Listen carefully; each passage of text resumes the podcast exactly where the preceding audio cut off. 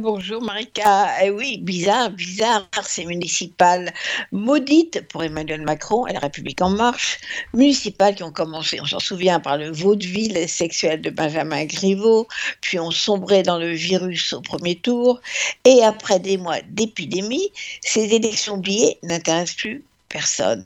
La grande majorité des Français a préféré se promener au soleil du mois de juin déconfiné. Bizarre que ces urnes vides, alors que les maires sont les élus préférés des Français. Mais quelques signaux clignotent cependant dans ce vide politique.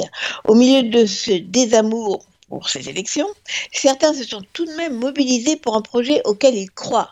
Les militants écologistes dont vous avez parlé, qui ont gagné Bordeaux, Lyon, Marseille, Strasbourg et presque Lille, où la statue Martine Aubry, ébranlée, est restée sur son socle grâce à 227 derniers supporters.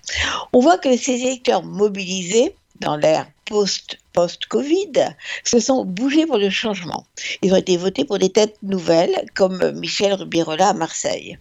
Les commentateurs voient une vague verte écolo de gauche. Mais si on regarde les chiffres, c'est une vaguelette.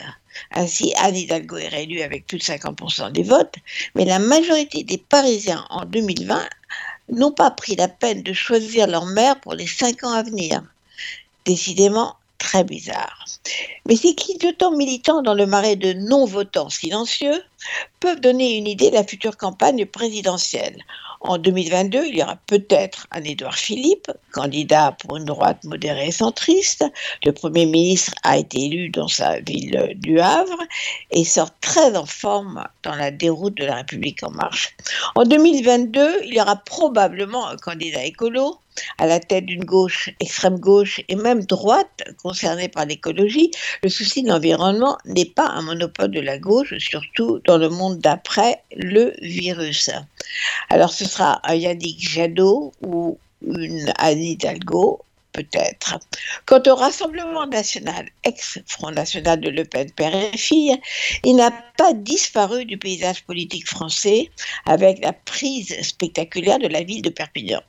Et même plus troublant, je pense, quand on voit que les habitants de la petite ville de Moissac dans le Midi-Pyrénées, cette ville symbole mondial des Justes de France, qui a accueilli et protégé et sauvé 600 enfants juifs, qui ont tous échappé à la mort.